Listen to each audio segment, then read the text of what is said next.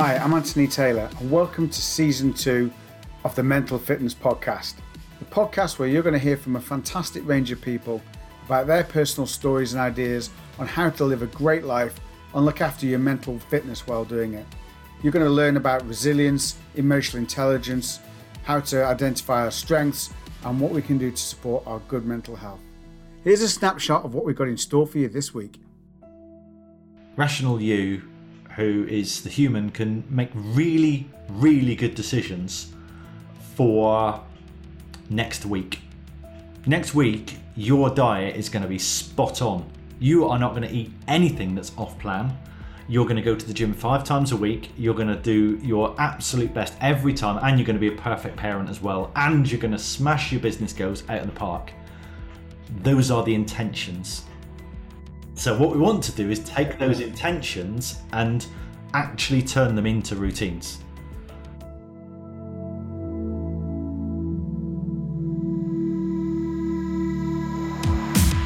So I'm really excited to be bringing you series two, and I hope you join us throughout the entirety of this. And as ever, if you like the podcast, please give us a like uh, or subscribe to the show as well. It takes just a minute, but it's going to help the podcast reach more people. Okay, let's crack on with the show. So, welcome to the Mental Fitness Podcast once again. Today, I am absolutely delighted to be joined by John Lamerton. John has been described as uh, the routine machine, the king of routine, or as his wife calls him, the routine freak. Um, he's also a highly successful entrepreneur. And uh, but what we're going to be talking about today is all things routine and the importance of that. So, John, welcome to the show. Thank you for having me, Anthony. Great to be here. John, I'm going to start off with a question I ask all my guests. What does the term mental fitness mean to you? I love the term mental fitness because everyone talks about mental health. Um, but no one really talks about this mental fitness and this idea of what does being healthy, what does being fit mean? Uh, for me, when I think of mental fitness, it's my ability to function at the peak of my capacity.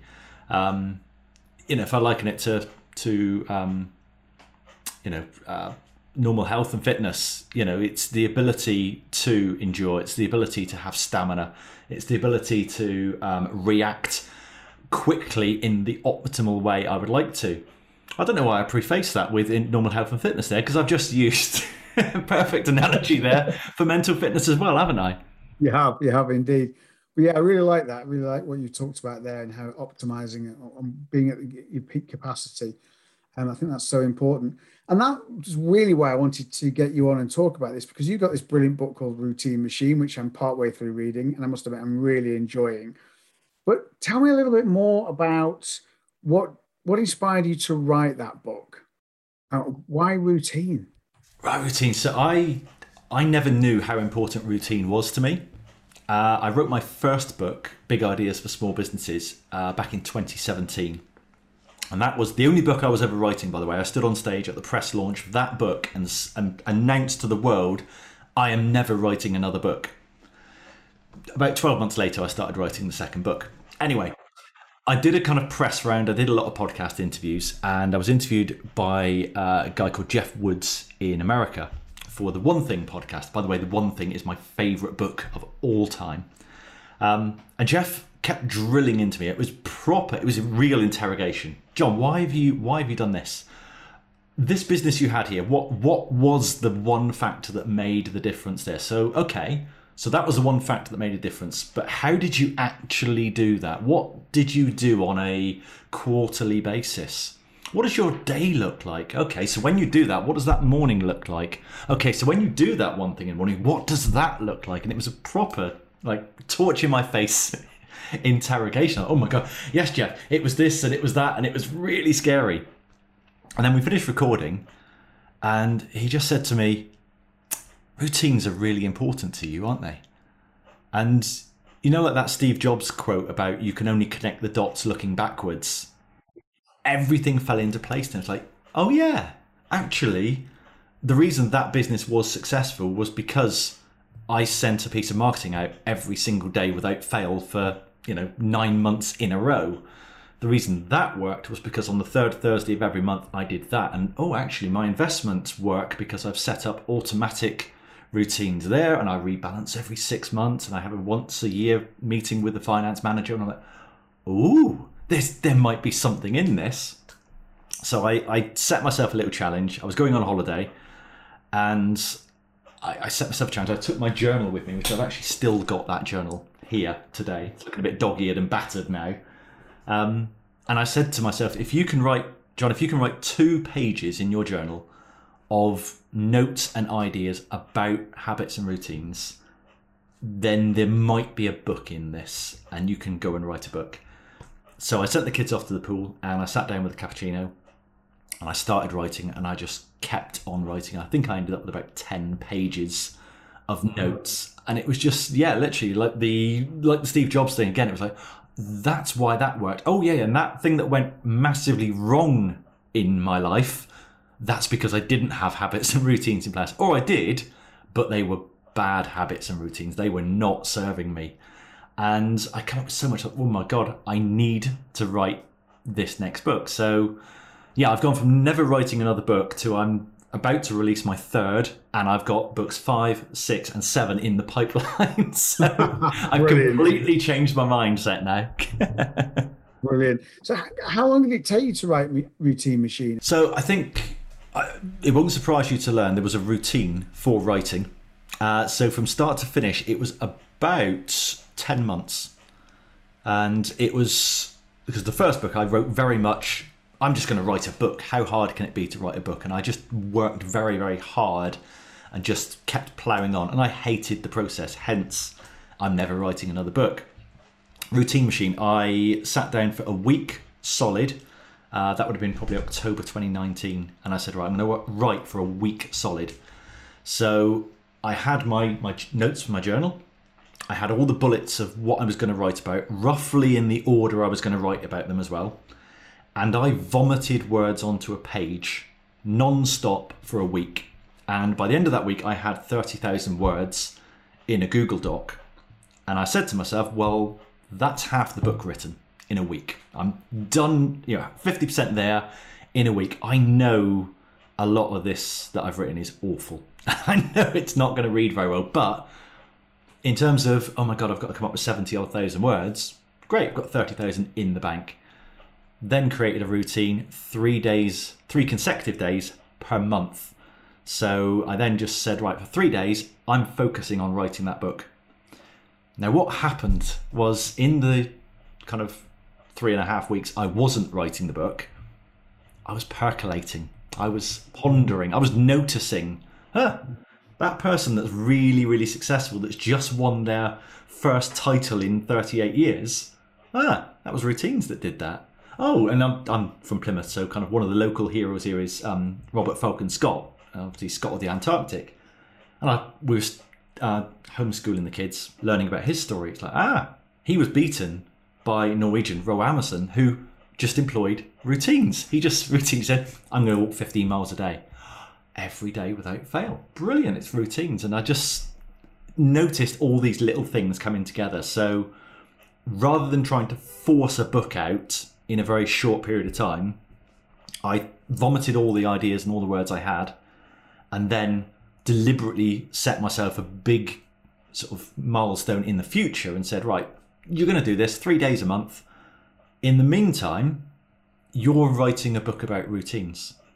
So just notice that. So right now, so I've just finished a book about content marketing. I've been working on that since November last year. So that's a little bit of a bigger book, but it's taken me 11 months. It'll be 12 months by the time we actually launch.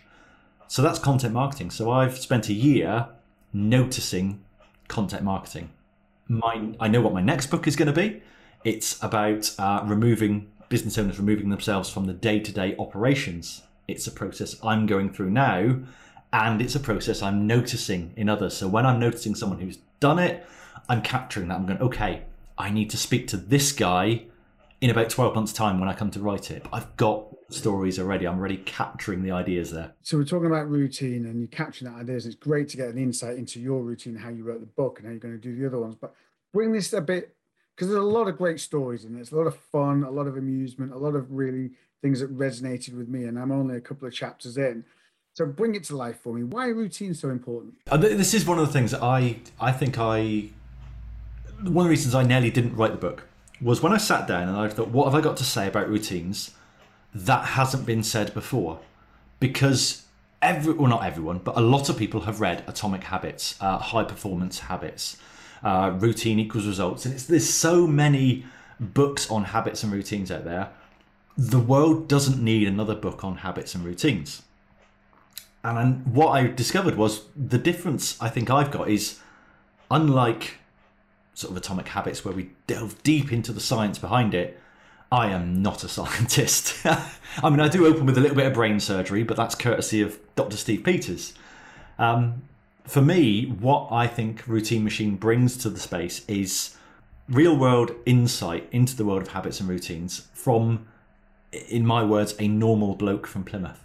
And the the reason I kind of place so much importance on routine is because of my upbringing there. I, I am just a normal bloke from Plymouth. I left school with a handful of GCSEs. Um, my dad was an electrician. My mum worked in a sewing factory.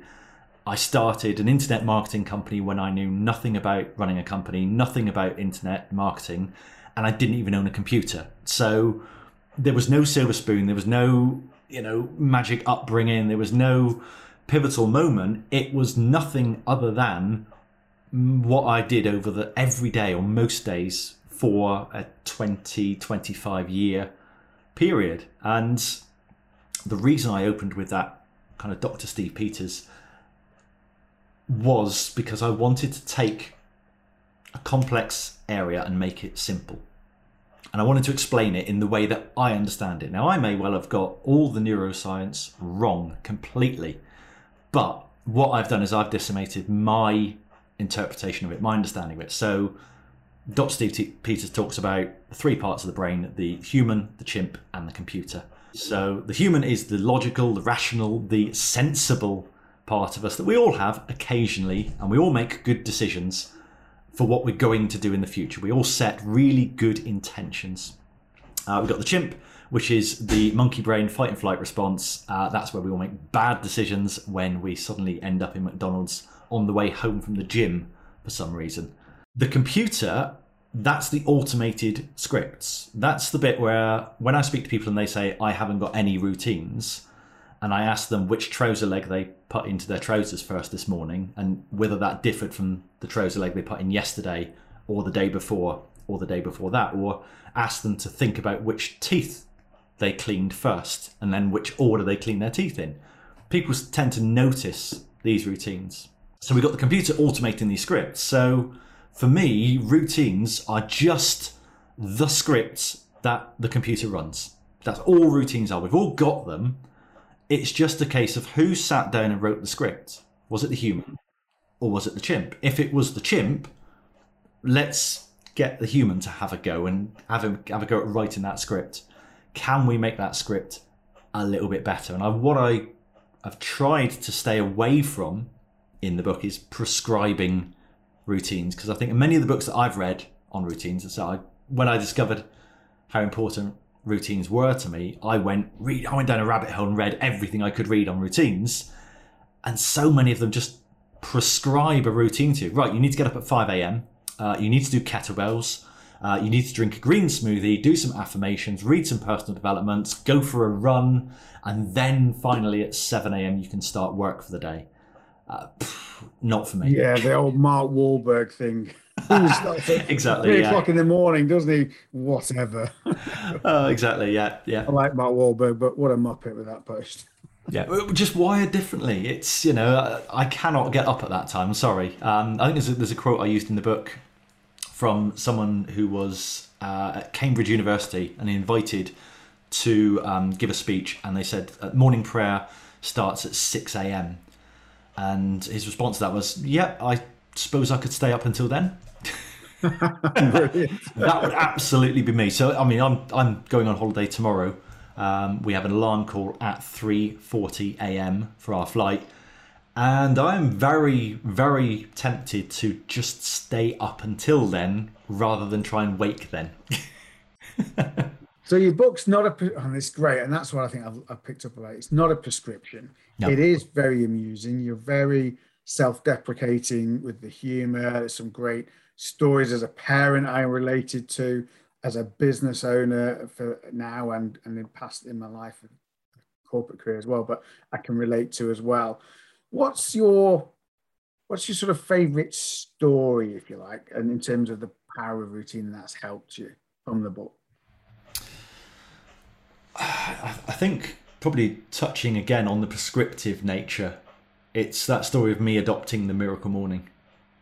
So I read The Miracle Morning, Hal Elrod, and I loved, I loved the concept of just getting up a little bit early and basically having like 60 to 90 minutes of personal development time every day, whereby you get some nutrition in you, you do some exercise, you read some affirmations, you read some personal development, um, you do some meditation.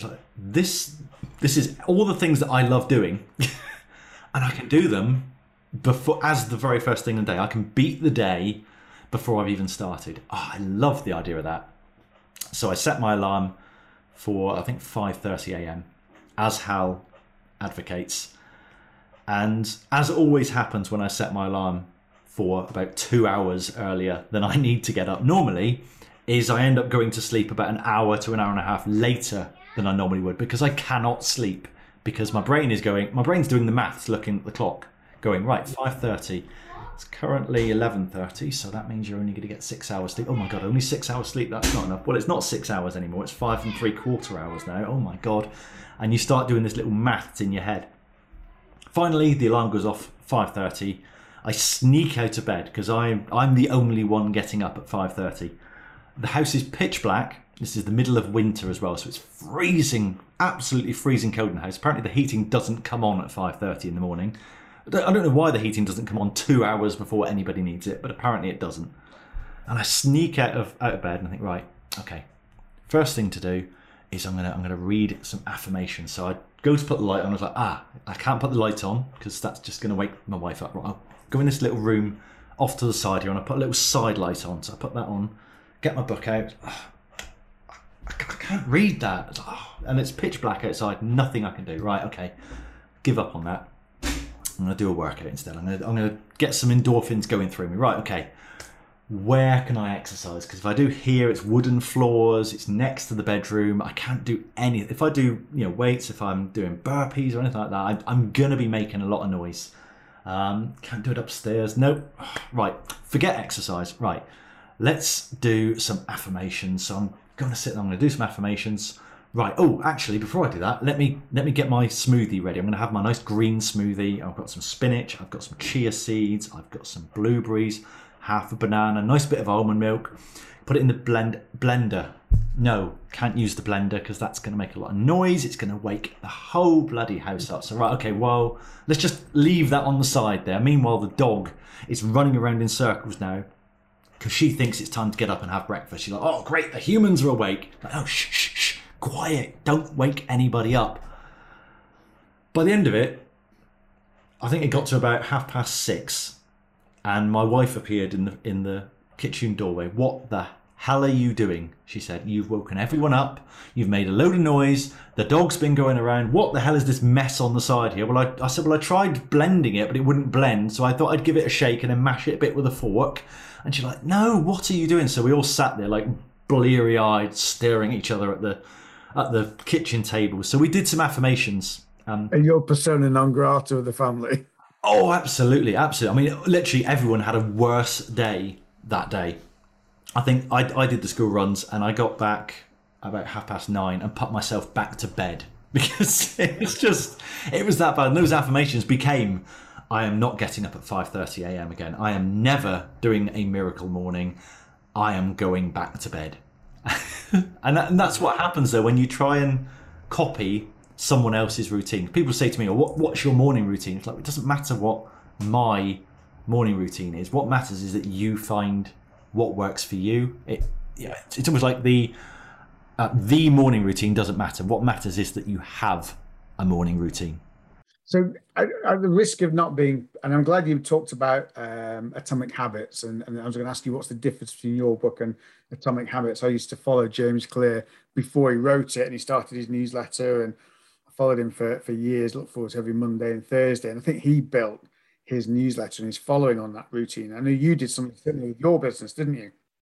As a, as a business owner as well, I'm just paring things back now, and I realize I've been running around following too many gurus jumping on the new thing, trying to keep learning everything all the time, rather than actually just sticking to what am I really good at and, and how can I put that into a routine. And now I'm I'm starting to do that, partly inspired by my failings, partly inspired by your book. So, you know, give me a bit of insight. How how how can we best start to do this without being prescriptive? How can we make routines work better for us? First thing is noticing, noticing the routines you've already got, and then deciding what areas you want to improve. Now, the first thing I would say is don't try and change everything at once. Um, is I've used an example in the book of health. So I I've used routines to sort my health out. I've lost five stone. You know, I've, I've absolutely nailed my health, but that didn't happen overnight. I didn't. You know, I, I used to be a chain smoking, lager swilling, fast food eating. Uh, never ever stepped foot in a gym. Absolute slob of a guy. I didn't suddenly wake up one day and say, right, I'm quitting the fags, I'm quitting the booze, I'm going to start drinking celery juice, and I'm going to start having daily saunas, daily meditations, I'm going to run 10Ks, I'm going to start lifting weights and swinging kettlebells and doing everything like that. No, that didn't happen overnight. That is where I ended up, not so much with the celery juice anymore, but I got there by first quitting smoking and then probably a year later replacing you know a couple of takeaways a week or a little bit of the, the um, Iceland special one pound lasagnas with freshly cooked lasagnas. Nice easy swaps. Um, then I introduced going to the gym. Then I gave up drinking. Then I thought, well, actually, I'm going to hydrate more. And then I discovered saunas, and then I discovered acupressure, and then I've discovered meditation, and then I've and it became a snowball. It if I tried to do everything on day one, I wouldn't have made it past day three before the pain of all those changes became far too much for me.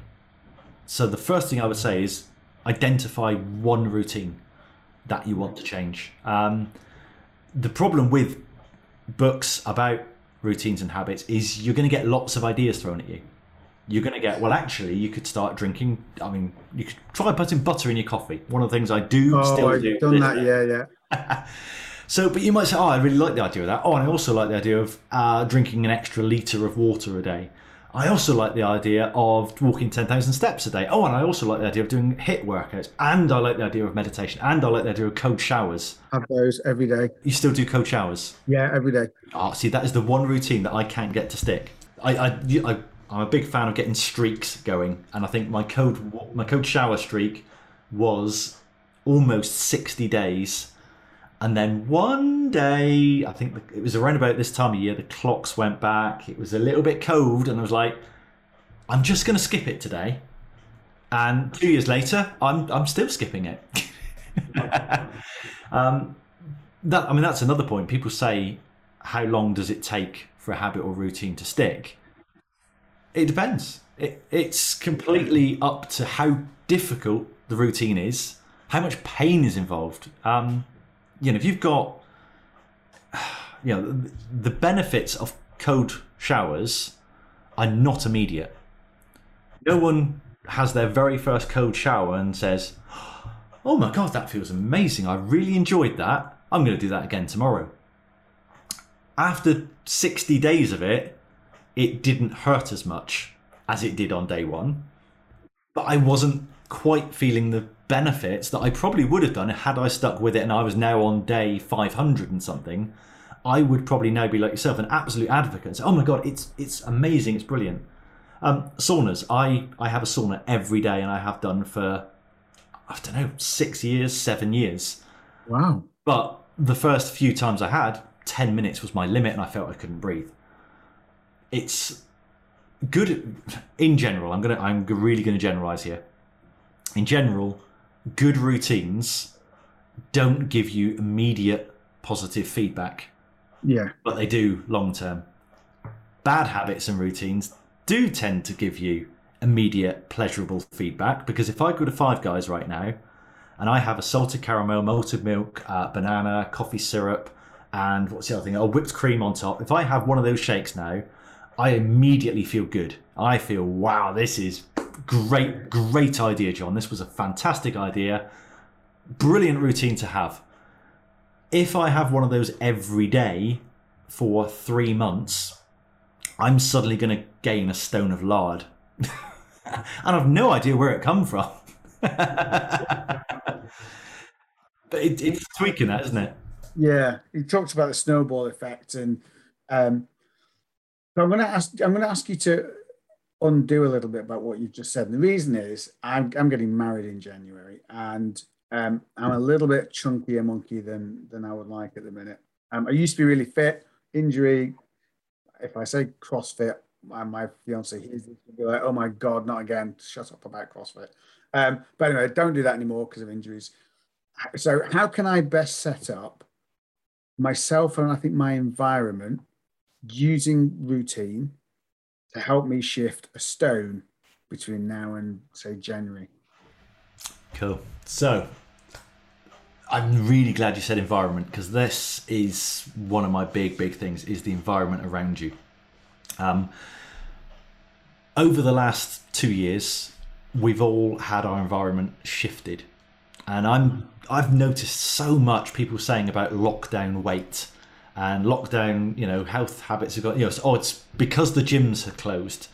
Now, I haven't stepped in a gym since January 2020, and I'm actually in better shape now than I was in January 2020 because to go to the gym required me pack, packing a gym bag, jumping in my car, driving 20 minutes to the gym, finding a decent parking space at the gym, walking through the um, swipe card thing behind a queue of people, getting into the change rooms, finding a locker that I like. I don't know why I'm very OCD about where you know, which which my favourite lockers were. Then going back upstairs, oh, someone's using the machine I want to use, and it was that little bit of little bit of friction that probably contributed to me going probably 20% less than I otherwise would. Mm. And certainly 45 to 50 minutes of my workout time was actually spent commuting to and from the gym and actually starting to use the equipment and stopping to use the equipment and changing.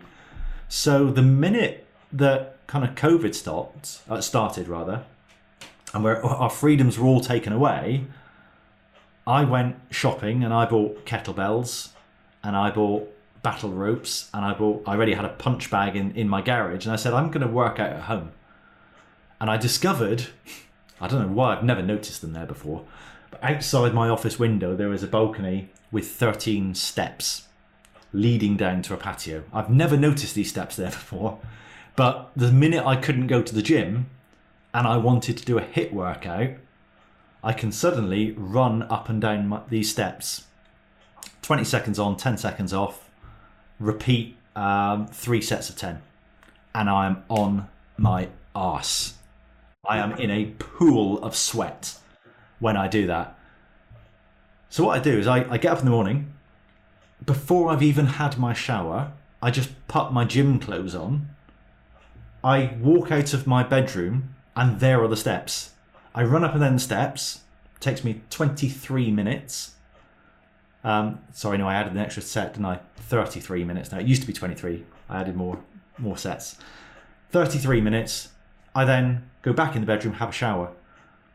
That is, I've had my workout in the time it used to take me to commute to and from the gym. So I'm now probably, instead of, you know, let's say I was at 80% capacity with my gym time, I'm now at something like 120% capacity because, well, I've made working out easy. I've made it so, so simple that all I've got to do is literally my, my workout gear is are those steps. There's a punch bag in the garage. There's kettlebells here. I bought a slam ball. Yeah, so we want to do that, setting up our environment. So it sounds like you set your environment up. You, your gym kit's by your bed. I take it, you know, your steps are outside. You, so actually setting up our environment is a fundamental key bit for successful mm. routine generation. Is that what you're saying? I think yes. So if you if you've got a goal, so let, us say you've got the health goal, you, you're getting married three months time, you want to be in shape, you want to lose a stone in three months. Okay, first thing you need to know, and again, this is me not being prescriptive in any way, is what works for you. Because what works for me is yeah, I love doing HIIT, I love doing fasted HIIT, but actually, what I've discovered over the last couple of years, I've got a I've got an Oura ring which tracks my sleep, it tracks my heart rate, it tracks everything that I do. So I've looked at data correlation now, and I've worked out, I've actually calculated what works for me in terms of correlating the data from this versus uh, the graph of my weight and my body fat percentage is walking. So really? I thought it was going hard. I thought it was HIIT workouts. Um, more I can get my heart rate up, the more I can sweat, the more you know, the better I'm going to do. And it turns out that actually that isn't what works for me. What works for me is 60 to 70% of max heart rate for a prolonged period of time. Oh, okay. So I've I'm now doing less HIIT. I now do I actually don't do any well, technically I do HIIT, but I do resistance HIIT training now. So I do resistance training twice a week, strength training. Other than that, I walk for an hour every single day, and three times a week I will walk for 90 minutes. And that's lockdown that taught me that because when do you remember we were only allowed out of the house to go to walk the dog? So that's what I did. Is I just said, well, I'm just I'm going to walk out my front door, and I am going to just walk and walk and walk. And so my my steps went from I don't know, let's say I was averaging nine and a half, ten thousand a day, up to about fifteen thousand a day. Mm. And my weight went and my body fat percentage went and, it, and my sleep was better. And all my health correlated with the more I walk, the healthier I am. So environment's key to setting up a good habit. If I'm going to try and lose this stone, what are the bits of advice around routines and habits? routines i i'm often asked kind of what what's the one routine that everyone should have and again i don't want to be prescriptive but areas to look at would be um, for health I, I cannot look past sleep i think sleep underpins everything and in fact that's not just health um, if you want to perform better as a business owner if you want to make better investment decisions um, if you want to eat healthier actually you will make you'll be able to resist the chocolate donuts or whatever your nemesis is, whatever your weakness is when it comes to food. You'll be able to resist that better if you are well rested and well slept. So that's why I've got the Oura Ring and the Fitbit. I've got two bits of sleep tracking. yeah. Um, and literally, if you tell me you've written a book on sleep, I'm just going to be right. I'm on that. I'm any marginal gains I can make when it comes to sleep, I know will reap dividends everywhere in my life. There's no area of my life that isn't touched um, by sleep.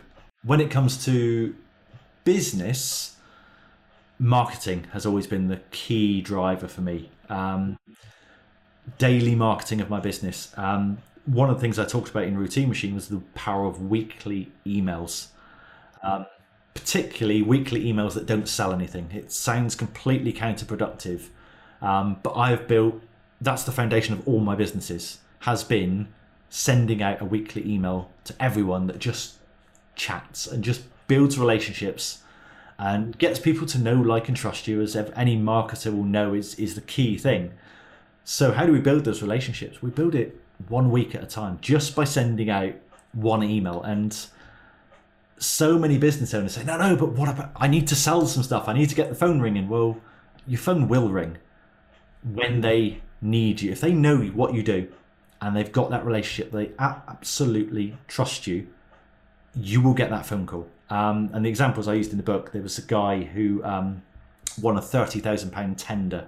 He turned up for the tender expecting to pitch and was announced as this is the guy who's going to be doing our websites because he'd just been sending weekly emails to the committee member.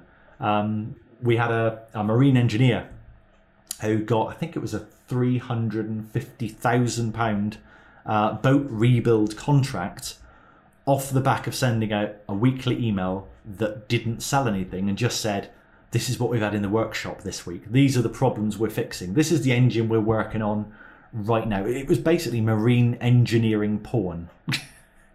Boring as hell to the rest of us, but if you're in that industry, he just spoke to them. And yeah, it was particularly in what I would call reactive businesses. So, um, you know, things like their phone doesn't ring unless the boat breaks. Yeah, unless people got a problem.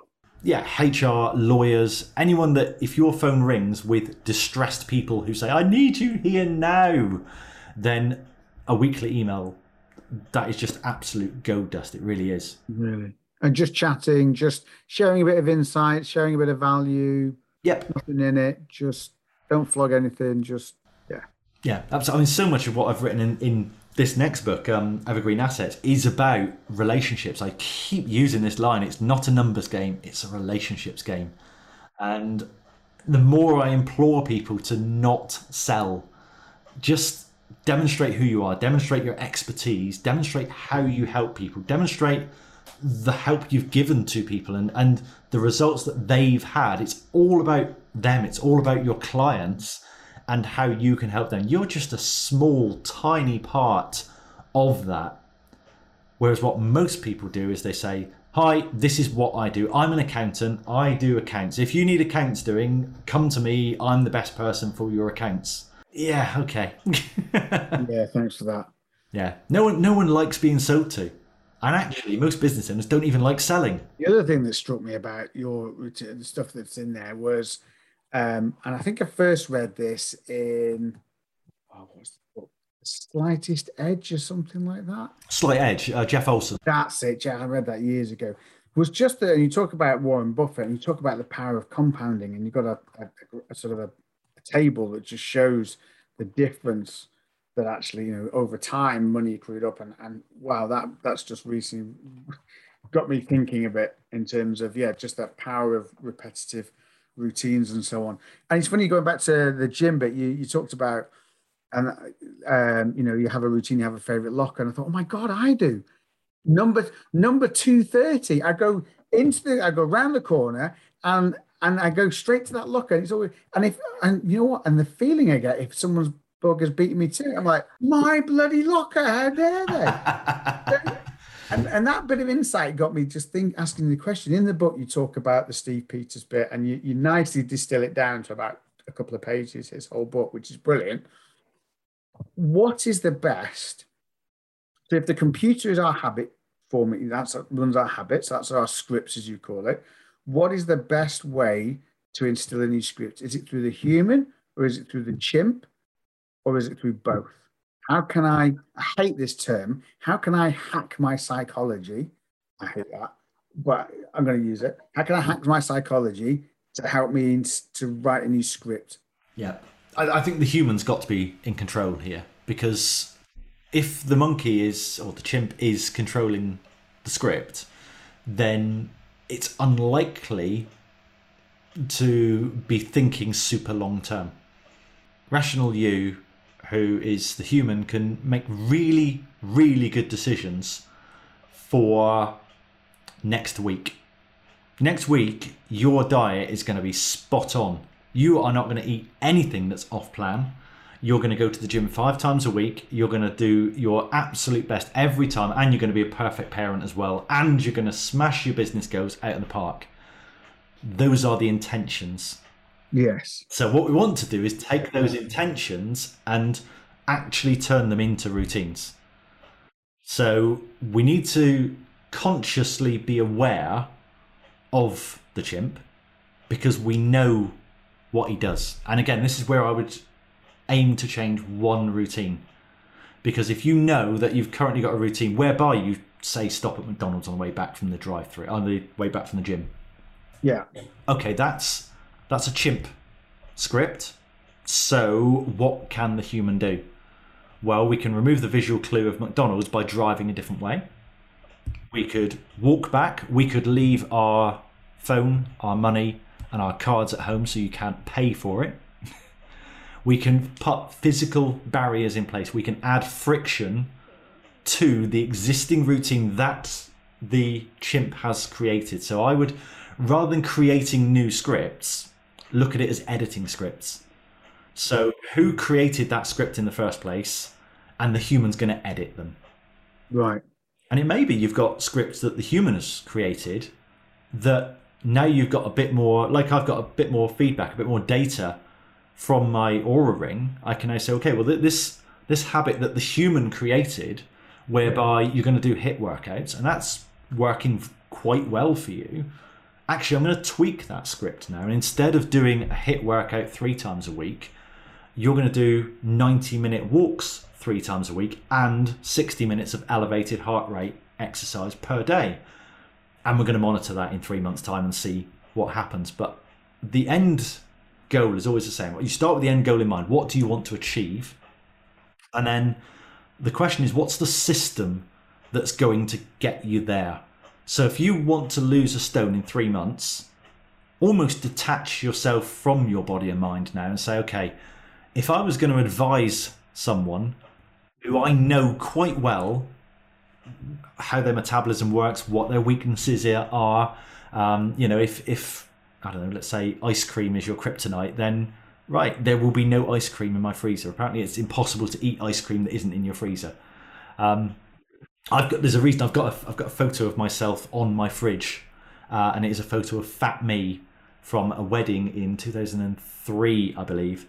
Just a little bit of friction every time I open the fridge door. There's there's fat me looking at me, going, "Is that a good idea, John?" So work out what the system is that's go that would get someone else there if it's someone else with your metabolism, um, your makeup, your DNA, and then think, okay, well, with that system, what routines do I need to put in place? How many times a week do I need to go to the gym? How hydrated do I need to be? How much sleep would I like to get? How what does my what what meal times look like? Do you skip breakfast? Do you um, I don't know? Do you have no carbs for lunch? Do you have vegan three times a week? Whatever it is, and again, this is not me dictating anything to anyone here. This is you sitting down and saying, right, if I'm going to create a system for the next three months, what does breakfast look like? What does lunch look like? What does the evening meal look like? What time, how much sleep do you get? How much do you hydrate? How much exercise do you get? What does that exercise look like? You know that those things will contribute to your health. But you could say CrossFit works, but I can't do CrossFit. Yeah. So, what element of CrossFit worked that you can replicate elsewhere? Yeah. So, we need to create frictionless in some areas, as in, you know, put my gym yep. kit by my bed, yep. whatever it is, but we use friction as our friend in some areas. Absolutely, yeah. So, it's that, it's that balance between frictionless and friction and doing it in the right way. That's really interesting. I could feel like I could chat on for hours, but you've got a plane to catch in the morning. I'm not sure people want to listen to me talking for hours either. So, just I've really enjoyed our conversation. What's what's one thing that you would like people to take away from either our chat or from the book? Your your your experience, your insight. I think more than anything, it is that you already have routines, and becoming a routine machine is simply a case of deliberately noticing, improving, and then automating a handful of those scripts, literally one at a time. And then over the long term, and it's deploying this long term thinking, it, that's when it has a disproportionate effect. If you have, if you take, you know, let's say lunch every day for you is a five guys right now, and you replace that five guys bacon double cheeseburger, large fries, and salted caramel shake with a green smoothie or a green salad. On day one, you're going to step on the scales and you're going to see no difference. After a week, you might have lost one pound or two pounds. But keep that up for 90 days, and suddenly a stone will have disappeared, or a stone and a half will have disappeared. It's the disproportionate effect that happens over the long term. John, you've inspired me. I'm going to go disappear off now and go and write out and clear out my cupboard and go and get myself a plan and think about what works for me and what doesn't and what I'm like. And, and I'm going to nail that. Start editing those let scripts. you know how I get on the week before my wedding in January. Fantastic. I'm looking forward to seeing that. Thank you very much for your time today. It's been really enlightening. I think if anyone wants to do it, you should go and check out John's book. It's called The Routine, or it's called Routine Machine. It's on Amazon. It's John Lamerton. And like I say, I am a couple of chapters in and really enjoying it. It's the least pretentious how-to book that you're ever going to read, I think. So yeah, congratulations on that, John. And look forward to keeping in touch with you. Oh, thank you very much. That's that's a brilliant testimony. The least pretentious personal development book ever. yeah, I like it. Fantastic. Thank you very much, Anthony.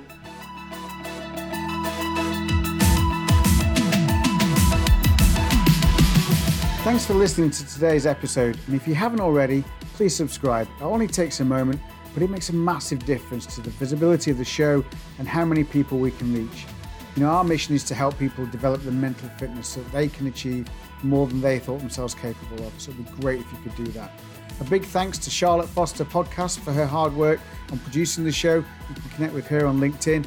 And the music for show is Where to Run by Strength to Last, created by the musical talents of Adrian Walther, uh, a Canadian living in Nashville. Check out his music on Spotify and YouTube Music.